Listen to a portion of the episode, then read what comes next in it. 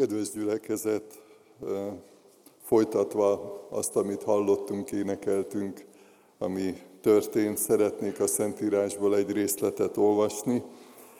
Ahogy látjátok, az asztalt megterítették, testvéreink és urvacsorai közösségre készülünk, és szeretnénk ma délelőtt erről beszélni egy kicsit, hogy mi ennek a lényege, és hogy hogyan tudunk készülni rá.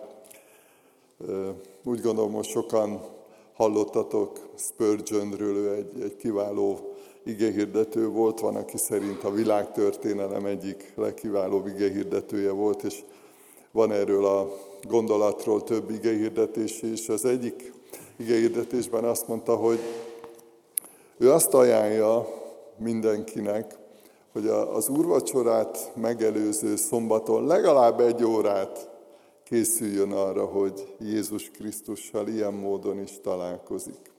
Hogy gondolkodjon, imádkozzon, adjon hálát azért, ami történt, hogy rendezze az életét, a gondolatait. Hát ezekről is szeretnék majd szólni. Olvassuk el a Szentírásból Pálapostolnak a korintusiakhoz írt első leveléből a 11. fejezet 26. versétől kezdődő szakaszát. Kérem, hogy fennállva hallgassuk meg Isten igéjét. Így hangzik Isten igéje. Valamennyiszer eszitek-e kenyeret, és isszátok-e poharat, az Úrnak halálát hirdessétek, amíg eljön. Azért, aki méltatlanul eszi az Úr kenyerét, vagy issza az Úr poharát, vétkezik az Úr teste és vére ellen. Vizsgálja meg azért az ember önmagát, és úgy egyék abból a kenyérből, és úgy igyék abból a pohárból. Mert aki úgy eszik és iszik, hogy nem becsüli meg az Úrnak testét, ítéletet eszik és iszik önmagának. Ezért erőtlenek és betegek közöttetek sokan, és ezért halnak meg számosan. Mert ha mi magunk ítélnénk meg önmagunkat, nem esnénk ítélet alá. De amikor az Úr ítél minket, akkor nevel, hogy a világgal együtt elnevesszünk. Eddig olvastuk Isten igét, foglaljunk helyet.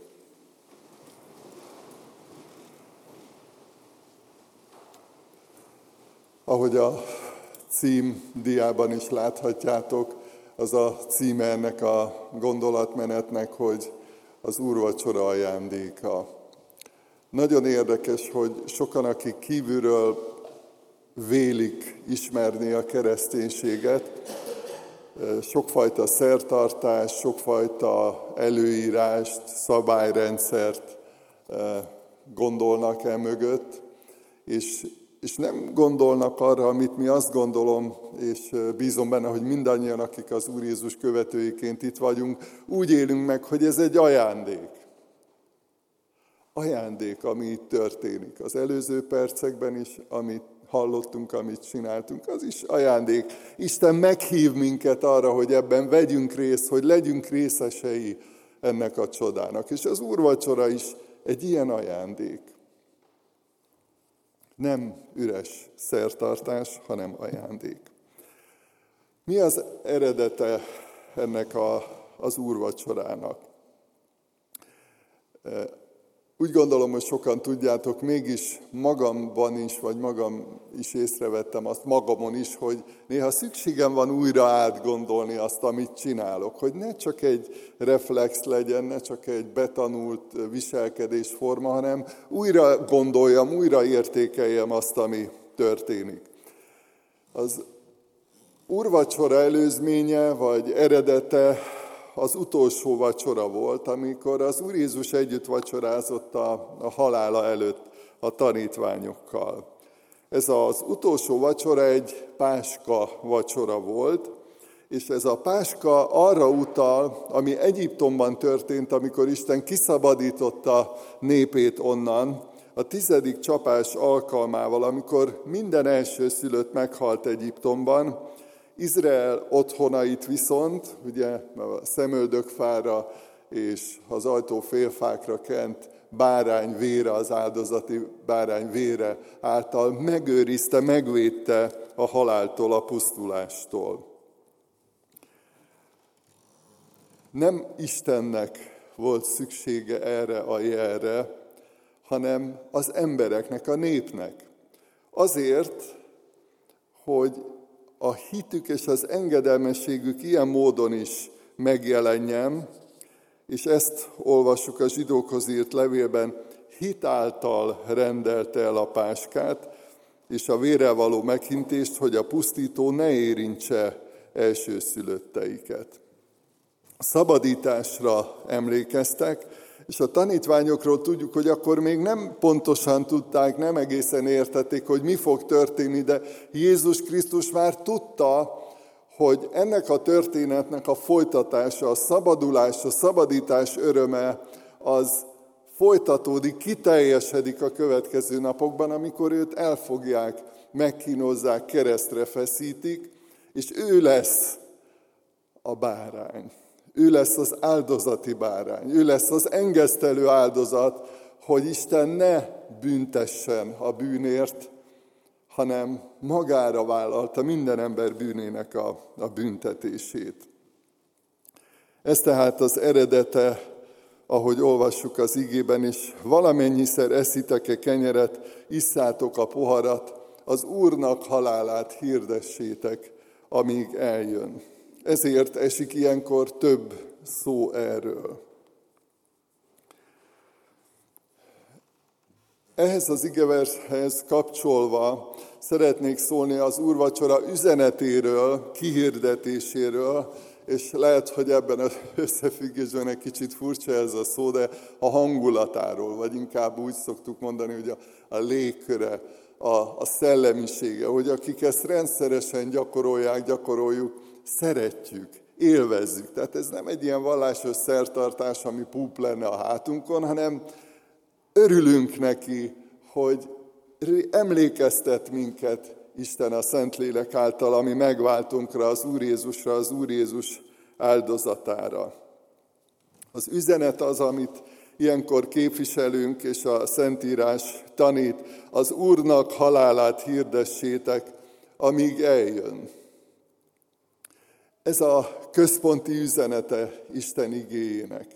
Sokféle értéket, sokféle tanulságot hallunk, olvasunk az igéből, és beszélgetünk is róla, de enélkül gondoljatok arra, hogy ha ezt kivennénk a keresztény üzenetből, hogyha ezt félretennénk, akkor az egész összeomlana. Olyan ez, mint, mint ahogy Krisztus ugye a szikla, a sziklára épített ház, az Isten igéje, a testélet ige. Ha azt kiveszük, akkor minden összeomlik. Volt, aki már megkérdezte tőlem, hogy miért nem beszélünk ilyenkor vidámabb dolgokról.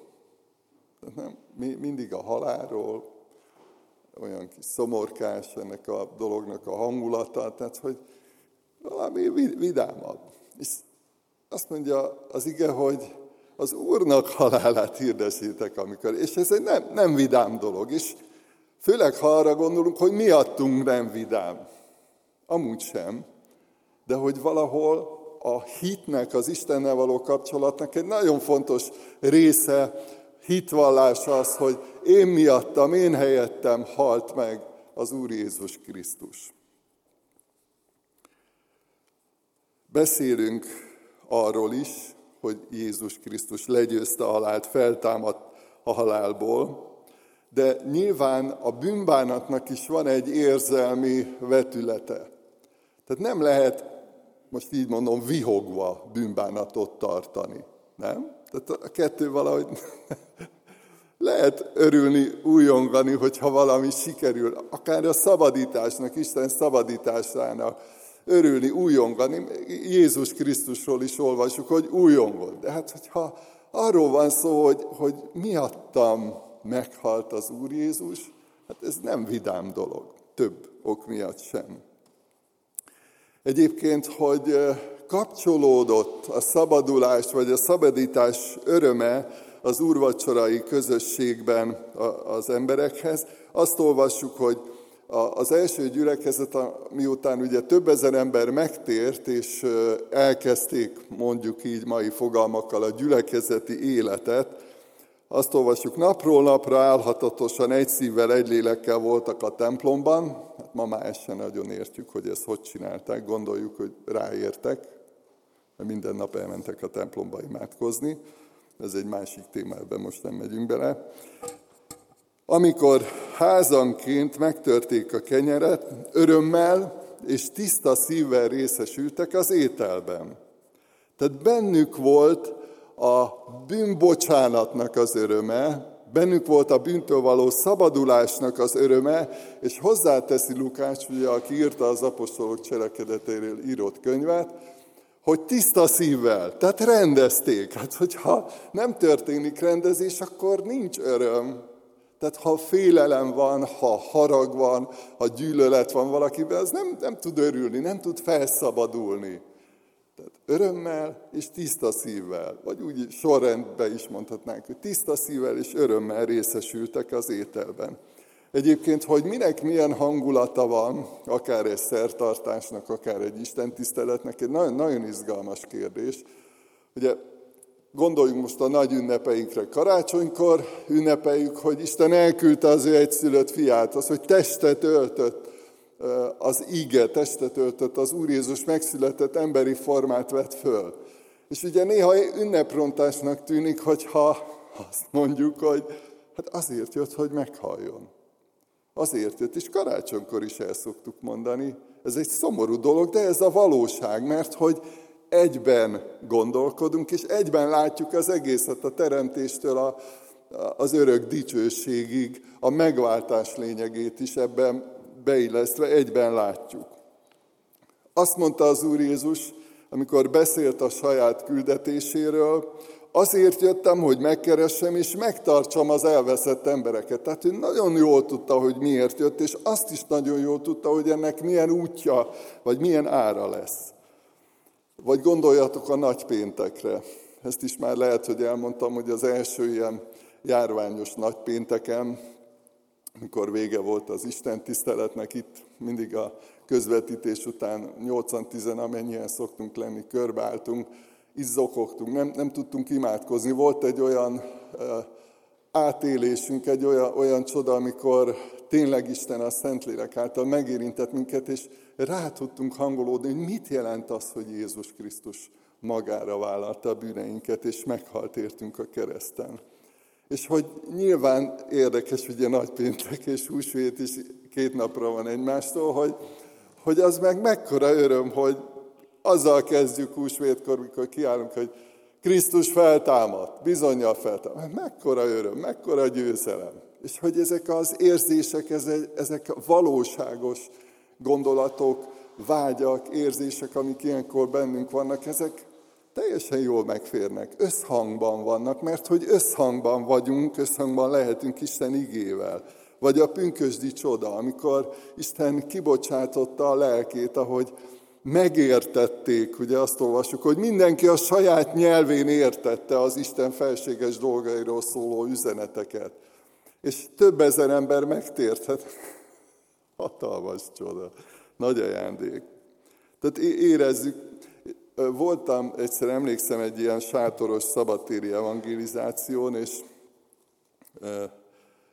ott is tanulja voltam annak, ahogy megtértek emberek, és na- nagyon érdekes volt, hogy volt, aki annyira sírt, annyira zokogott, olyan mélyen megérintette azt, hogy őt honnan emelte ki, hogy hol hallotta meg az Úr Jézus hangját, hogy mindenféle érzés, a győzelemnek, meg a fájdalomnak az érzése keveredett ott az emberekben, de hogy a csoda akkor is megtörtént, mert hogy Krisztus megváltoztatta az emberek életét a Szentlélek által.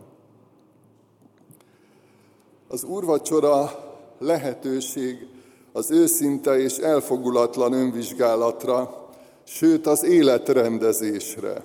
Vizsgálja meg azért az ember önmagát, és úgy egyék abból a kenyérből, és úgy igyék abból a pohárból. Sőt, a 27. versben is ezt olvassuk, hogy aki méltatlanul eszi az Úr kenyerét, vagy issza az Úr poharát, vétkezik az Úr teste és vére ellen. Vizsgálja meg azért az ember önmagát, úgy egyék abból a kenyérből, úgy igyék abból a pohárból, mert aki úgy eszik és iszik, hogy nem becsüli meg az Úrnak testét, ítéletet eszik és iszik önmagának.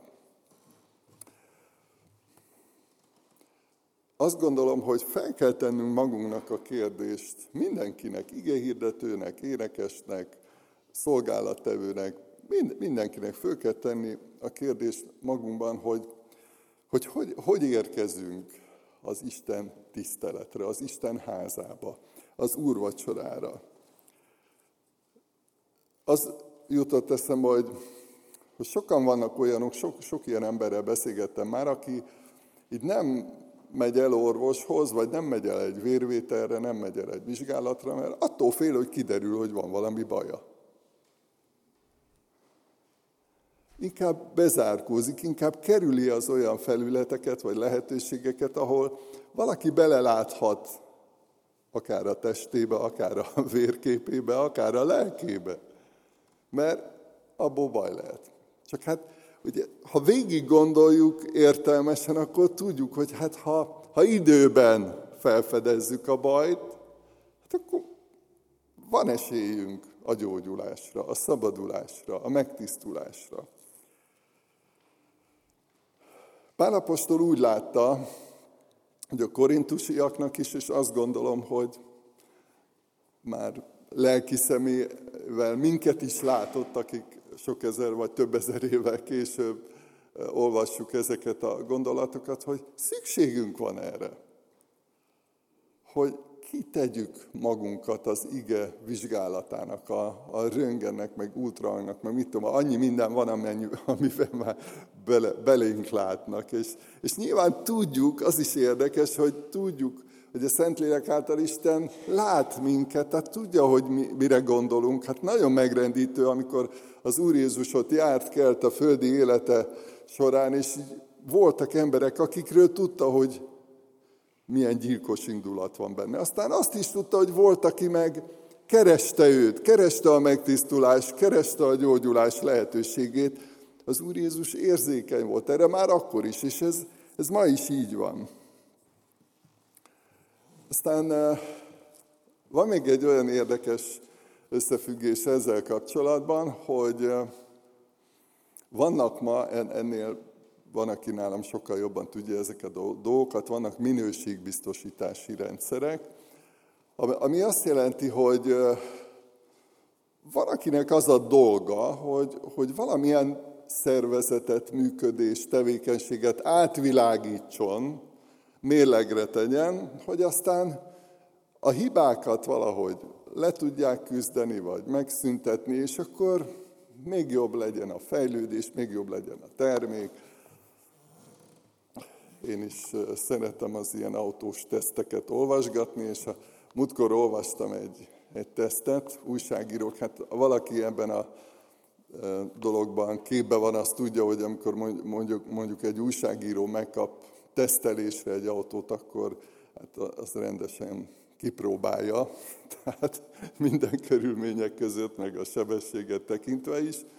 És hát volt egy olyan autó, most nem mondom el, ez nem a reklám helye, amiről azt írták, hogy elmentek vele, vannak ilyen tartós tesztek, úgy hívják, hosszú ideig, meg hossz, több kilométeren keresztül, százezer kilométert elmentek azzal az autóval, és hogy az olajcseré meg a szűrő cseréken kívül nem kellett hozzányúlni, és nem értették, mert nem volt még ilyen. És, és gondolkodtam, hogy hát hogy lehet ez? minden kopik, minden forog, használódik, tehát hogy lehet hogy ilyen sokat? És hát az egyik titka nyilván van, van olyan távoli rokonom, aki Kecskeméten a Mercedes gyárba dolgozik, és, és mondta, hogy hát nagyon komoly minőségellenőrzés van. És ugye ennek az az eredménye, hogy ha ezt komolyan veszik, akkor ennek jó eredménye lesz. Tehát, hogy nem, nem, nem romlik el, vagy lehetőleg minimalizálni tudják. És erre gondoltam, hogy amikor Isten arra hív minket, hogy vizsgáljuk meg magunkat, akkor nem kínozni akar, meg nem valamiféle beteges önmarcangolásba akar kergetni minket, hogy hát lehetőleg rossz kedünk legyen, meg kínlódjunk ezzel, hanem, hanem tudja, hogy hát akkor, bocs, hogy így mondom, jól fogunk működni. Öröm az élet.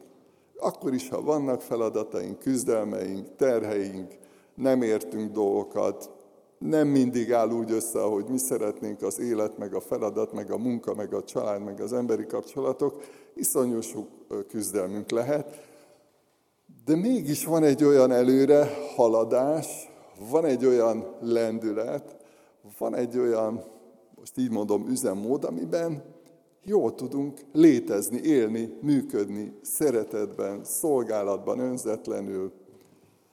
De ehhez kell egy amit úgy, úgy olvasunk, hogy tiszta szívvel részesültek az ételben.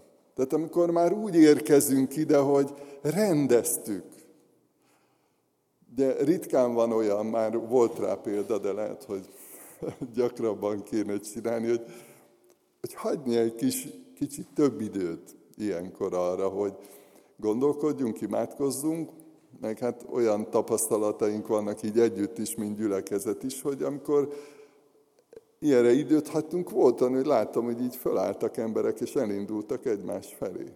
De valamit meg kellett beszélniük, rendezniük. Hátborzongató volt.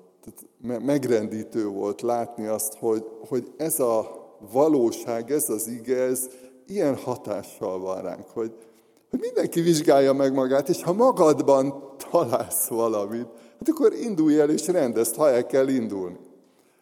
Hogyha bocsánatot kell kérni Istentől, és ezt, ezt meghajolsz, vagy letérdelsz, és megteszed, akkor azt, azt tedd meg.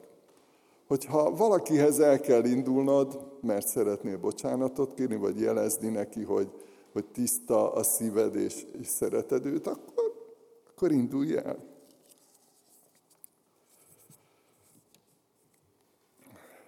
Van egy szertartás, ugye szó esett itt a következő heti programokról, és van egy szertartásban egy ilyen szöveg, védkeztem gondolattal, szóval, cselekedettel és mulasztással. Tehát Isten tudja, és ezért beszélt sokszor az Úr Jézus a szívnek a tisztaságáról, hogy már a gondolatok, a vágyak, az érzelmek szintjén is szükségünk van a, a tisztaságra. Nem csak arra, hogy ne üssek meg senkit, vagy ne bántsak senkit tetleg, hanem arra, hogy már a lelkem, a szívem is, a harag, az és sok mindent mond a Biblia, hogy, hogy a vágyak szintén is lehetőségünk van megtisztulni. Vagy éppen a, a beszéd. Azt mondja az igaz, hogy építő legyen, és hát azért érdemes elgondolkodni, akár azon, amit az elmúlt héten mondtunk, bármilyen beszélgetésben. Minden épített? vagy volt benne vétkes beszéd, vagy éppen a tettek, vagy a mulasztás. Ugye ez a, az egyik legveszélyesebb, vagy legnehezebb kísértés, mert, mert hát, ha elmulasztasz valamit, akkor az lehet benned, hogy hát nem rontottál el semmit. Azt írja Isten igéje, hogy ha valaki tehetne jót, de nem teszi, az bűne az annak. Tehát néha a tétlenség is lehet bűn. És mennyi ilyen van, amikor is szembesülünk azzal, hogy, hogy Istenem, könyörülj rajtam, kegyelmez nekem. Tehát szükségem van a kegyelmedre, de hogyha nem történik meg ez az őszinte és elfogulatlan önvizsgálat, akkor nem tudunk erre eljutni. Amikor urvacsorai közösségben vagyunk, akkor Istennel és emberekkel is megtörténik ez a közösség épülés, vagy a közösség erősödése. És van egy ilyen bátorítás ebben az igében, hogy elkerülhető az ítélet. Ugye az ítélet, az Isten haragja, a bűn miatti büntetés, az egy is, iszonyatos dolog. És azt mondja az ige, hogy, hogy el, elkerülhető az elítéltetés, éppen Jézus Krisztus miatt. Azt olvassuk, hogy aki hisz benne, nem jut ítéletre, aki pedig nem hisz, már ítélet alatt van. A régebbi fordítás mondja, hogy már elkárhozott, mert nem hitt az Isten egyszülött fiának a nevében. Az ítéletről többször ír a Biblia, most csak utalok rá, hogy rettenetes dolog, azt írja Isten, igen, rettenetes dolog az élő Isten kezébe esni. Tehát néha, néha még keresztényként se gondoljuk azt, hogy hát azért ez nagyon, nagyon nehéz dolog, az, az ítélet. És ugye Ószövetségi proféciából idézek, Ézsajás írja a 33. fejezet 14. versében, megrettentek a Sionon a vétkesek, reszketés vett erőt az elvetemülteken, kitartózkodhat közülünk perzselő tűz mellett, kitartózkodhat közülünk örökös izzás mellett. Nagyon figyelemre méltó ez a kép, amit itt használ a proféta, és egyébként az ítéletet nagyon sokszor a tűzzel példázza a, a, Szentírás. És azt mondja, hogy olyan, biztos szinte mindenki volt már ilyen helyzetben, hogy tüzet rakott, vagy szalonnát sütött, vagy bográcsot főzött, vagy mindegy valami. És, és amikor ott, ott a szabadban ég a, a, a tűz, és amikor valami miatt, mert egy fát oda akarsz tenni, vagy valamit meg akarsz igazítani, akkor így közel kerülsz hozzá, és iszonyatosan fájdalmas tud lenni. Ehhez hasonlítja Isten igéje az ítéletet, hogy, hogy egyszerűen képtelen az ember elviselni azt a fájdalmat, olyan, az Isten nélküli állapot, az istentelensége, az Isten ítélete. Ugye azért volt az Úr Jézusnak is ilyen iszonyatosan nehéz az a pillanat, amikor azt kiáltotta, hogy én Istenem, én Istenem, miért hagytál el engem? Mert ennek az ítéletnek a közelségét ő is érezte, sőt magára átokká lett értünk, azt mondja az ige, átokká lett értünk, hogy mi megszabaduljunk. Mi a titka annak, hogy elkerülhető legyen az ítélet? Azt olvastuk a 31. versben, ha mi magunk ítélnénk meg önmagunkat, nem esnénk ítélet alá. Ilyen egyszerű lenne. Megjött az üzenet. Ilyen egyszerű lenne. Kimondom magamra, hogy, hogy én megérdemelném a halált, az ítéletet, de Jézus Krisztus magára vállalta. Ez lenne a titka. Ez lenne a lényege? Igen. Hát, hogy, hogy ilyen egyszerű? Volt egy barátom, aki ezt, azt mondja, ezt nem, nem tudja elfogadni, ez túl egyszerű. De azt mondja itt az ige, hogy ha elítéljük önmagunkat, nem esünk ítélet alá. Hatalmas ajándék, hatalmas üzenet. Van egy csodálatos ének, úgy kezdődik, ó megsebzett Krisztus fő, és annak a harmadik verse így hangzik, mi sok kint tűrtél értem, és mennyi szenvedést. Én halált érdemeltem, és te haltál bűnömért. És amikor erre a meggyőződésre eljut valaki, akkor boldogan mondhatja ezt az igét, hogy aki hisz benne, aki tiszta szívvel veheti magához, mert Krisztussal rendezte az életét. Tiszta szívvel veheti magához, nem megy ítéletre, nem jut ítéletre, nem kell félni. Ezért van az, hogy az Úr Jézus tanítványai nem félnek az ítélettől, nem félnek Isten haragjától. És végül az úrvacsora előre tekintés. A már említett utolsó vacsora során mondta az Úr Jézus, nem iszom mostantól fogva a szőlőtőnek ebből a terméséből a manapig, amelyen majd újat iszom veletek atyám országában.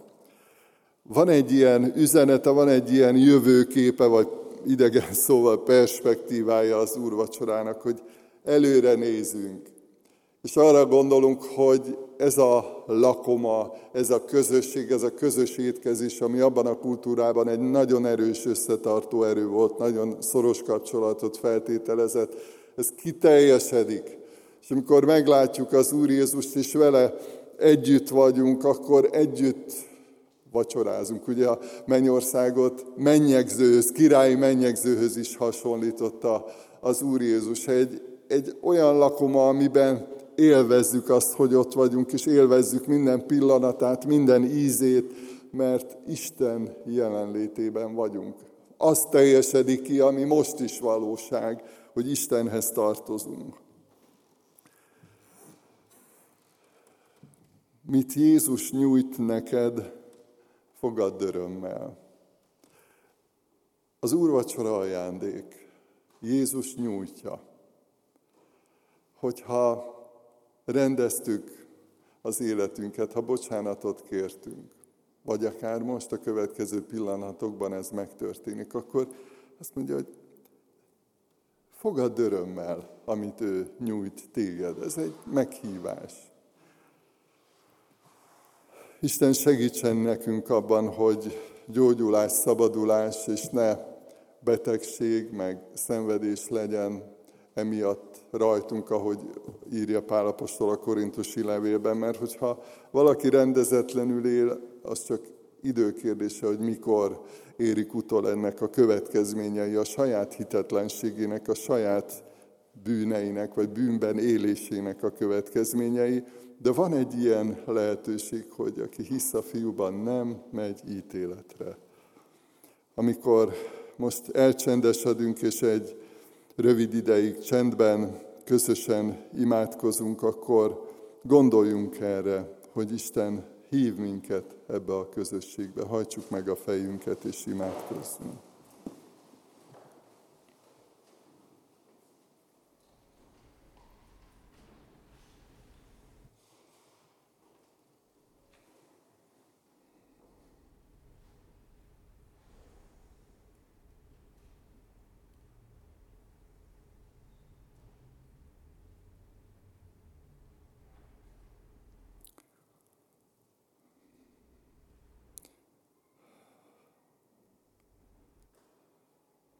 Mindenható Isten, mennyei atyánk, örömmel és háladással vagyunk előtted most is. Köszönjük a szabadulás örömét, köszönjük a megtisztulás örömét és lehetőségét, és köszönjük, hogy ma is hívsz a veled való közösségbe, a vacsorára, arra, hogy veled legyünk és együtt legyünk a te közeledben, a te imádatodban. Köszönjük a megtisztulás lehetőségét, köszönjük, hogy türelmes vagy, hogy nem vetettél el minket, hanem vártál ránk, és, és hűséges vagy, és szeretnénk így kapcsolódni hozzád megtisztult szívvel. Te tudod, hogy milyen gondolatunk, érzéseink, vágyaink vannak, te tudod, te tudod, Urunk, hogy mit mondtunk, és sokszor mi egymásról sem tudjuk, de így szeretnénk, ha Te lennél az, aki átvilágítasz minket, hogy, hogy azokkal a szempontokkal, amik a Te igédben van, azzal meg tudjuk önmagunkat vizsgálni, és kérünk, hogy Te adj szabadítást, bocsánatot, megbékélést, megtisztulást. Amen. Amen.